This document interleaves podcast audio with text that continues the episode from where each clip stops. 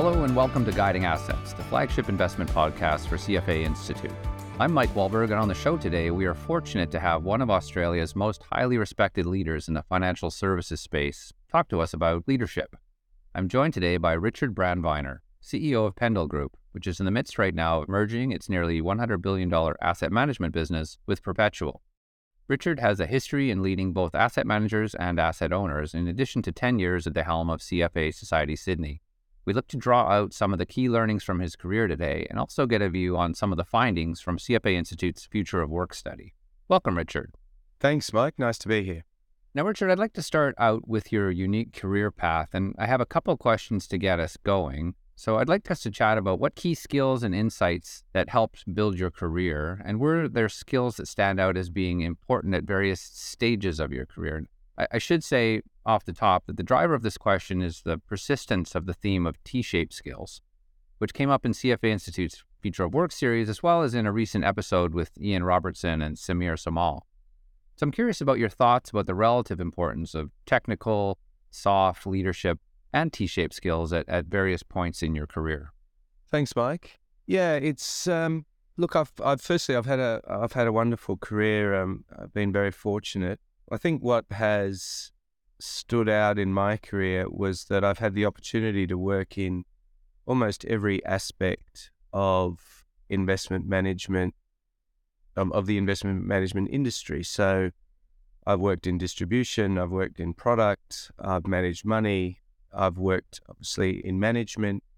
I've worked across all asset classes as well, both private and public markets, and I've worked on both the funds management side and also the asset owner side. And I think so purely the breadth of exposure that I've had has been incredibly valuable as it's allowed me to distill a number of ideas, I think, as I've got older and, you know, taken different types of responsibilities.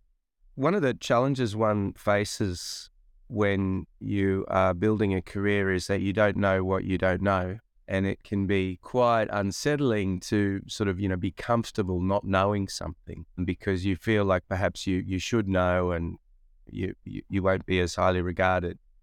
Uh, I think the, the the first key thing is is being okay with not knowing the answers to questions and at different stages of your careers, you can do that in different types of ways. I think early on, you have a luxury of being able to say, I don't know. I, you know, I've never done that before. I don't know what that means. And as long as you don't do it too often, I think it's a wonderful way to obviously grow and learn, but more importantly, demonstrate authenticity and build trust and build relationships. One of the interesting things is people like helping other people as a general rule. There's an old trick in sales that you get greater engagement with someone that you're trying to sell to if you ask them to do you a favor, which is an interesting thing, but it, it, it, it's true. So, so I think when you're, when you're growing in your career, you know, being comfortable actually not knowing things and then sort of leveraging others to, to grow, I think actually helps win authenticity, trust, and obviously you'll learn more. As you get older, of course, it's it's amazing how much people respect it when you accept the fact that you don't know and you're honest about the fact that you don't know. And you're honest about the fact that actually it's all of us coming together that help generate the best answers and that you don't need to have all the answers all the time. And I think that one of the advantages I've had is by doing so many different aspects of the industry and across all different asset classes, there's been heaps I haven't known all the time and that's engendered an element of humility, I think, authenticity, and the need to build relationships. And ultimately, it leads to technical expertise, ultimately. But the journey, in many respects, has been more important because that's what's led to, I wouldn't say I've got T shaped skills, but let's say more more T shaped than, than I shaped. So, but you know, at different stages, they require different elements of that. But ultimately, I don't think there's any question. Relationships, authenticity, and then one last thing I want to add, which I think I've learnt and has been critical for my growth, is the idea of service.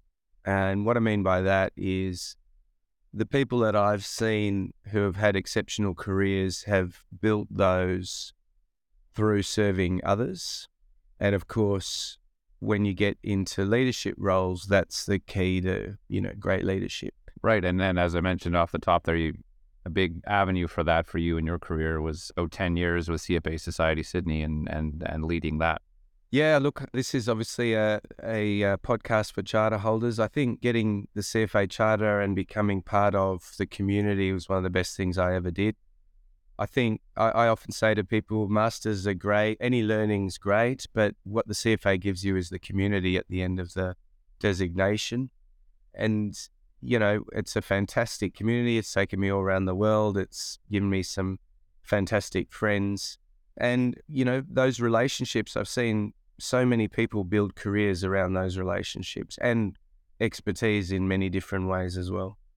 So, for the benefit of our listeners, between a dozen years spent at Perpetual and your, your last nearly five at Pendal, you were chief investment officer for four years of what's now called Aware Super. And Aware Super is the third largest super fund in Australia, which for our listeners outside of Oz, so that's the equivalent in that country to, say, the New York State Common Retirement among US state plans, OMERS in Canada, and PGGM in Europe. So I'm curious to hear about your experience specifically on the client side of the table. So after spending that time as an asset owner, how did that change your views when you arrived back in asset management at Pendal? What, what can you learn from that and what can managers do better? Yeah, it was a very fortunate experience to go through that and then come back into asset management.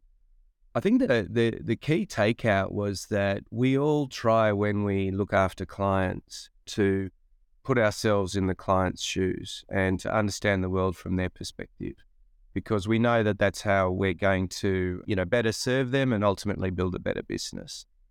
And it was extraordinary when I was on the asset owner side how rare it was for the asset management community to be able to do that effective. It really surprised me because everyone was trying to do it. Everyone was trying to see the world through the lens of the client. But when you're actually in that seat, uh, you realize just how far away the industry is from being able to do that effectively. And I think, look, it's a function of the fact that we're all very busy, we're running businesses, we're running money. You know, naturally we all think we're the most important people in the room. But you know, I, I remember having lots of conversations with with fund managers when I was on the asset owner side, where they would they would be trying to talk solutions, not trying to pitch products. You know, I think we're beyond that now. But you know, still not really appreciating the unique challenges that I faced.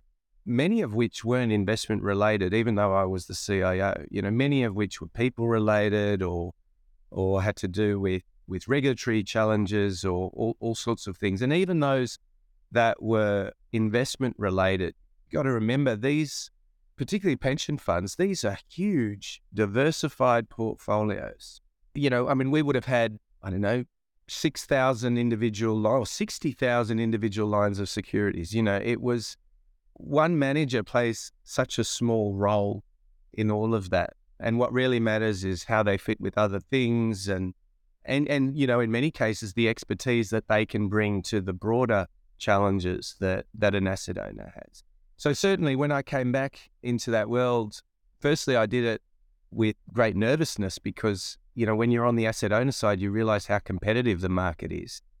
You know, like we get approached by you know thousands of managers every every month and and some of them, or most of them, were exceptional. And so you, it's an incredibly difficult game. But when I came back to become an asset manager, you know, I tried to make sure that my teams really did go that extra mile, really did try and understand the whole landscape that their clients, whether they were institutional or, or wholesale or retail, faced. And we're still trying because it's not an easy thing to do. But to those of you who are in asset management, who are dealing with pension funds or financial advisors or whatever it is, every step you can take to actually see the world through their lens in a real way will make a huge difference to your engagement with them and your ability to serve those clients much better. Thanks for that. Something that emerged as a theme in this future of work study that I referenced earlier was a rise in interest in purpose driven leadership. Can you tell me, Richard, what is purpose driven leadership and, and how can you build the skills necessary for this? purpose driven leadership probably means different things to different people. I think it's still a space that is probably evolving. In my mind, I, am thinking about two things. One is, you know, having a clear perspective on the purpose of the organization and that purpose not necessarily just being about growth for growth's sake, but actually what role that organization plays in the community and in the system. And we're, we're incredibly fortunate to work in this industry because investment management, financial markets exist for a reason. And that reason is ultimately about improving well being. It's the way we do it and what we do actually matters and it makes it, and it's not just in growing wealth for clients and therefore improving their well being through their life, it's also in the way we deploy capital. You know, the volume of, of capital in our industry is is overwhelming. I think the last number that I saw is something in the order of 150, 160 trillion dollars compared to a you know a global GDP that's probably something in the order of 80 trillion. So, you know, it dwarfs the global GDP and the way that capital gets deployed will shape the world that we all ultimately retire into. So I think, and and there's lots of aspects to that. Firstly, obviously, it's you know investment in in real assets, but it's also in shaping the the cost of capital for organisations. It's also in holding management to account on the equity side and increasingly on the debt side. So, you know, there's lots of aspects towards what we do that actually are critical in ultimately shaping well-being. So I think you know, picturing the purpose of the organization in a way that is genuinely meaningful for people is a big part of this. The other is recognizing people's individual purpose and what motivates individuals. And very rarely is that just money. Sometimes it is, of course, but very rarely is it. And I think, you know, leadership that understands that is mindful of it and that works to support people in their individual purposes in the context of the organization's purpose feels to me to be, you know, the right way to build and maintain engagement and, and, and get the best out of people. One point I, I would make, which is, is probably one of the big lessons of my leadership career, is that there have been so many times where I've someone has worked for me who has been not performing to the best of their ability. And, you know, they've been struggling and hasn't been working out. And I can't tell you how many times where they were just in the wrong role and you, you move them into a different role and all of a sudden everything changes. Engagement changes commitment changes hard work. It's happened too many times for me just to be an accident. And uh, you know we say right person right role absolutely critical but i think in some respects they moved into a different role maybe it was more aligned to their skill set maybe not I think it was more about their individual purpose and what they were trying to achieve. And when those things align, then you're you're going to have a, a great outcome. So it sounds sounds to me like it's a flexibility in your from your position in terms of listening to them and trying to find where they might fit best, as opposed to a rigid approach that just says mm, you're not working, time to go. It's it's very hard because it's so tempting when someone's not performing to think, you know, time to go. And sometimes that is the right answer, right? Which, by the way, is usually for reasons that are right outside the the realm of, of your organization and, and your relationship with that person and that person as an individual. However, you know, most people want to do a good job, really. You know, most people trying hard as a general rule. They're just I mean, the other thing that that one notes or notices is just how easily people misperceive things and how there can be huge gaps in expectations and understanding when you both think you're presented with the same set of facts and situations.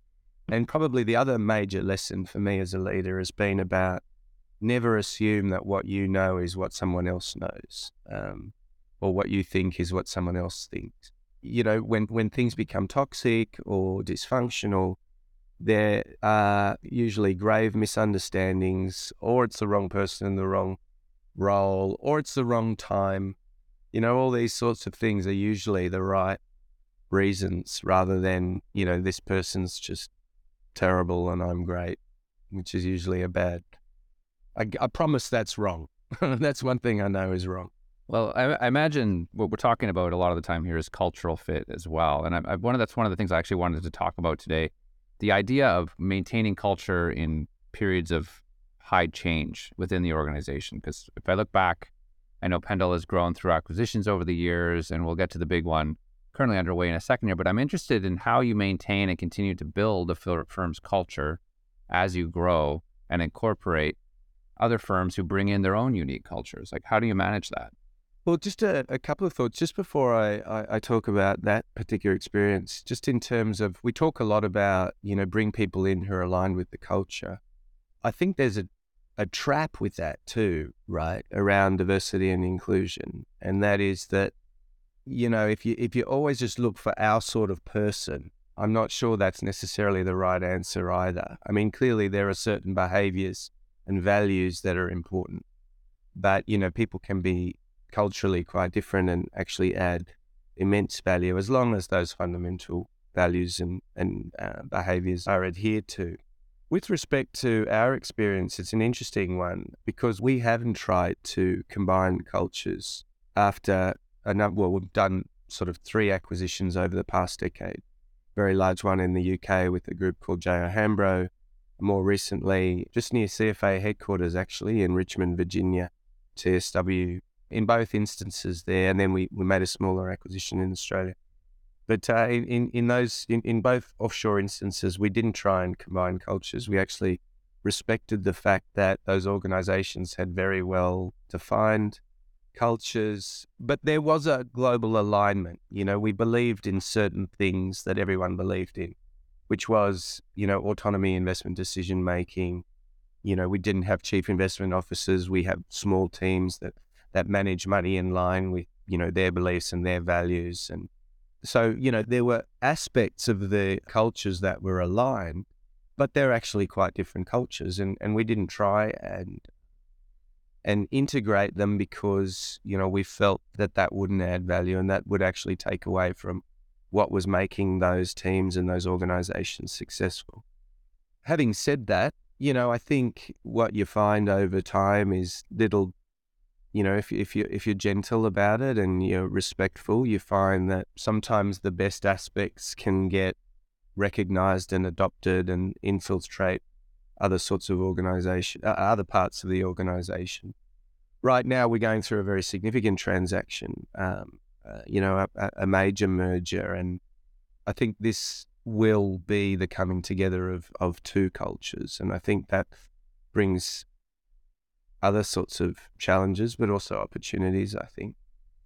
So what, what's what's first and foremost in your mind now as you navigate this this coming merger? I mean, as as the CEO of Pendal, like what's what are the priorities for you in terms of managing your own firm through this combination? Well, the absolute top priority is just communication, which is self evident. Uh, you know, we're trying to have lots of meetings, trying to talk through all of the issues, trying to flesh them out and very often we don't know the answers to questions, and so we're saying we don't know the answers to questions, and but we're still saying that, and we're trying to be visible and present. Uh, you know, we're having more social functions than we've ever had.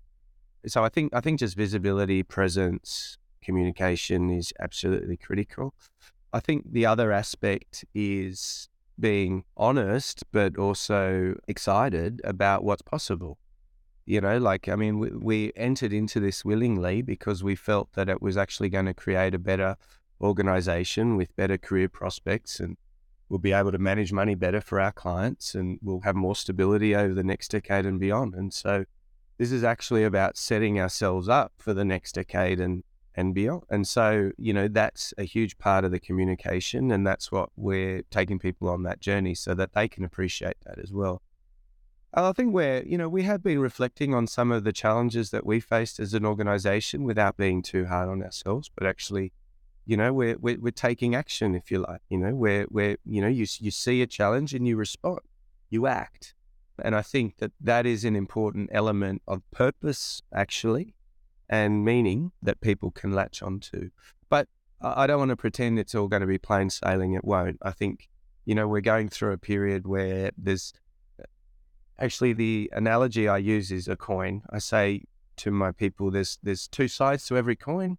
On one side is anxiety and uncertainty, and on the other side is opportunity, and and that's the way we've got to think about it. So, Richard, we're down to our last question, and it's a two-parter. What was your first job in the industry? And if you could go back and take yourself for coffee on your first day, what key piece of advice would you offer yourself? So, my first job was data entry. I typed in unit prices and uh, fund sizes and asset allocation, part of an industry database. And I can still type numbers with one hand without looking at the keyboard, Mike. So, that's probably talk about T shaped skills. That's probably the main one. That's a life skill there. That's a life skill. What would I say to myself? I think a couple of things, um, and these did play out for me, but I, I, would remind myself of them because they were so important. And that that was one was the importance of relationships. Again, self evident. You know, I'm not telling you anything you don't know, dear listeners, but but let's just remind ourselves. In, in you know, in my career, I would say every time I I moved roles in an organization, got a promotion in a different part of the business, it was because I had a relationship with different parts of the business. I'd worked with them, I'd got to know them, and that helped build my personal brand, which then dovetails into the second bit, which is about your personal brand. And it's interesting as you get older and more mature and more experienced, uh, it does become less about your actual technical skills. Obviously, becomes it's always about leadership skills, but in many respects, you get and keep jobs because of your personal brand that you've earned and that you're maintaining all the time. And, you know, it is just so important how people think of you, what they know of you, how well you're known across your organization and others as well. And again, it, it seems unfair sometimes, but it, it, it is still very, very true. And so, you know, I'd encourage everybody to get involved in activities that stretch you across the organization if it's right for you. If it's not, find other ways to, you know, to present yourself and, and, and build your brand. And by the way, if your brand is about, you know, being a quiet achiever, that's okay too. Just need to make sure people know that. Um, and that's where, you know, hopefully having a good leader helps as well. But those are the two things I'd remind myself is the importance of relationships importance of your personal brand. And of course, it goes without saying that, you know, that ethics and, and values and behaviors are noticed and never forgotten. I've been speaking today with Pendal Group CEO Richard Brandweiner. Many thanks for your time today, Richard. It's been a real pleasure. Thanks a lot, Mike. It's great. Thank you. I'm Mike Wallberg, and this has been Guiding Assets.